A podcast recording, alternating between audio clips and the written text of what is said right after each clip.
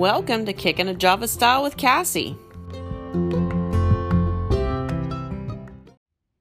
Well, I missed Word Wednesday, so we're going to do a Thankful Thursday with some Word. Um, you know, I woke up this morning thinking about how blessed I am with two absolutely amazing children, grown children and they have amazing spouses that love them and i have beautiful grandchildren that are also amazing. Of course they're amazing because they're mine. The kids are mine.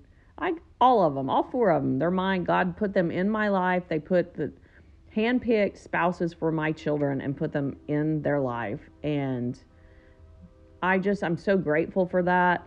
I'm so grateful for the fact that the lord no matter what, he's been taking care of me in spite of my own flaws, in spite of my own shortcomings. He's been taking care of me all of my life. And I look back, and yesterday was an anniversary date of when I fell and broke my leg. And I look back at how God took care of me. I look at how my house, I came here, moved here from Texas with hardly anything went from a little bitty house to a bigger apartment to to owning a house and it's filled with things. I have too much things. I'm going to start giving things away and selling things for pretty cheap and you know saving up some money for other things. But i'm very thankful for all that god's done for me.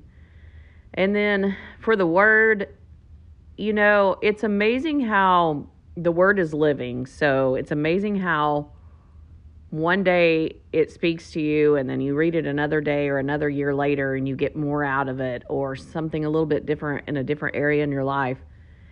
And I have always talked about Ephesians 3:20 where it says God can do above and beyond beyond your wildest dreams and imaginations. Now, that's one of the messages version, I think. Uh, so, I'm to tell a story. It's probably been told on a podcast before, but because today I got a little bit more revelation than I even had of what it means. I'm going to tell a story. So Ephesians 3:20 is where I get Dreamcatcher 320 from. Uh, the 320 is from Ephesians 3:20. Dreamcatcher is not about the Indian Dreamcatcher. Now I do have that logo, just because of I think it's beautiful and the idea of it catching your dreams is something different to me than um, what they use it for for catching bad dreams at night and all that. I just thought it was beautiful and and dream catcher is catching the dream and running with it. Well, I've been learning how to catch that vision and that dream that God has for us over the years. Uh, several years ago, when I was on a really big uh, kick of really pushing that scripture and teaching it, and teaching on Isaiah 61 and teaching on Jeremiah 29 11 about God has great plans for you to prosper you and not harm you. God in Ephesians 3:20, God will do above and beyond your wildest dreams and imaginations. So I was doing some ministry with uh, at that time, the, the man I was married to and his aunt and uncle, they were going into prison in Abilene, Texas, and it was a men's prison, and I had never been in there. And I we get there, and I I started when they were coming in to shake our hands. First of all, I started weeping. I couldn't I couldn't get control of my emotions at all. I was um, every time I would see one of those men, I the young men would remind me of, of my son, or I would think about that could be my dad. Um, you know, not because my my family was in trouble, but it could be by the grace of God. It wasn't, but it could have been my loved one in there. And I began to see things differently, and I began to just weep and and experience how I, I guess God's love for them, and and it just it was overwhelming and at that time the, the man i was married to um, he's the one i went you know through my divorce and everything with but he he looked at me and he'd been doing it for a long time. He'd actually been in prison so he knew you know kind of how things went and he said you've got to stop crying. They can't see you doing this. You got to stop that. I was like i can't help it you know? And so i was just experiencing overwhelming abundance of love and compassion and and we go sit down and you know he was going to sing and his aunt was going to sing and they were going to do some speaking and nobody had told me that I was going to be speaking. And so she leans o- over to me and says, "Did you were aware? Did you know you were speaking today?" I was like, "Uh, no way, uh-uh, uh-uh, no, no, no, no, no."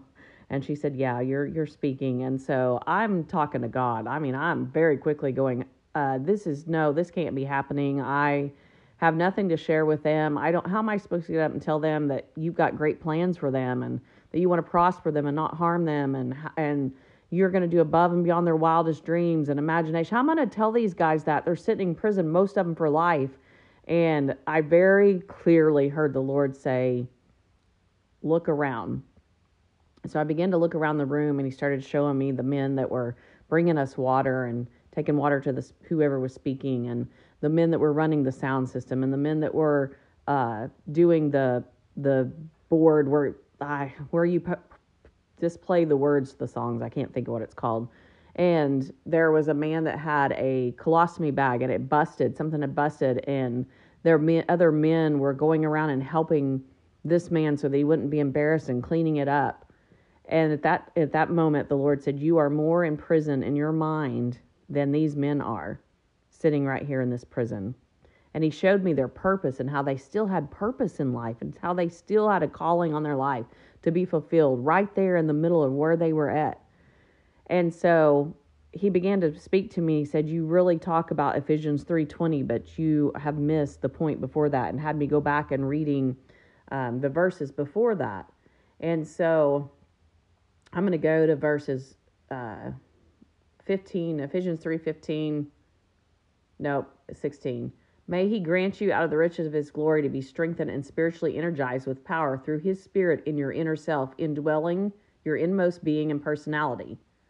So that Christ may, ooh, that's good right there. Because this is amplified. Amplified um, goes in and gives like uh, almost like definitions inside it. It says, in your inner self, indwelling in your inmost being and your personality. God wants your personality to reflect his love. So the whole oh well that's just my personality so i can act like a heifer. That don't cut it. That's not what god wants. And i'm talking to myself. So that christ may dwell in your hearts through your faith and may you having been deeply rooted and securely grounded in love be fully capable of comprehending with all the saints god's people that's who the saints are the width the length the height and the depth of his love fully experiencing the amazing, endless love, and that you may come to know practically through personal experience, personal experience, the love of Christ, which far surpasses mere knowledge without experience, meaning um, that we'll know it beyond anything we've ever experienced. It, it'll be beyond something we could experience.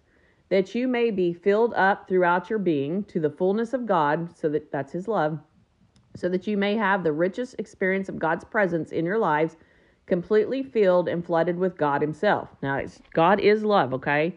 Completely filled with God Himself, His love. Now, verse 20 says, Now, that means after you know all of this, to Him, now to Him, talking about God, who is able to carry out His purpose and do super abundantly more than all that we dare ask or think indefinitely beyond our greatest hopes or dreams. Okay. So now that we know when we, after we recognize His love, after we know this love, then God can do abundantly more than we've ever asked, according to His power that is work within us. Now remember, we've been talking about His love. This is where I got it today. I I understood the power, thinking it was just just just God's supernatural power. I understood that we needed to know how much he loved us, but I did not understand that that power is the love. It is the love that we have in our life for God. It's knowing the love that God has for us, and it's us loving and walking in love towards other people. And I struggle with that right now. Since 2020, I've struggled with loving other people. Now, listen, I've probably always struggled with a little bit because I've had some anger and resentment and bitterness that built up in me over years from hurts. And, and that was already a struggle and that God was healing me through and working me through. And then you get to 2020 and the world went crazy and people were awful to each other, fighting, backbiting, picking sides and squabbling. And I just lost my love for people. Well, you know why I lost my love for people? Because I stopped talking to God about it and I stopped letting God love me through it. And I stopped recognizing who He is.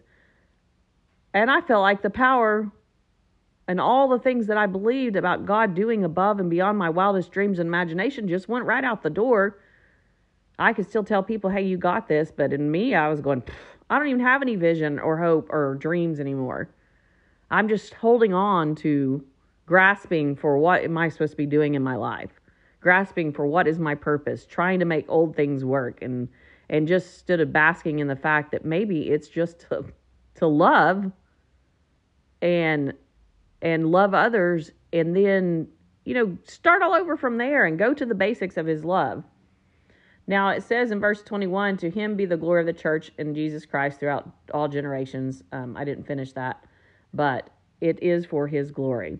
So today i finally recognize that god's power within us is not just because he's an almighty big god it's because the power that we're talking about is love.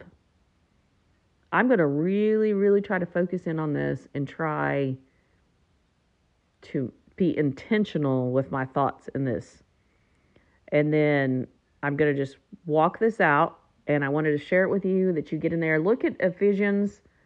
Um, uh, this is the Amplified. So look at all the different, look at the Passion Translation, look at the Message Translation, and just kind of do a study on this and see what you come up with for your own heart. Okay, if you get a chance, please go over to dreamcatcher320.com. Listen, all the ladies all over United States, wherever the world, you can come from anywhere you want. There is a conference being held in Texas, April 29th, and the information is on dreamcatcher320.com. Check that out. We would love for you to come join us. There's an early bird special. Um, anyways, have a great week. I'm sorry that I did not get on on Wednesday, but we got it covered, and God's word is powerful no matter what day of the week it is.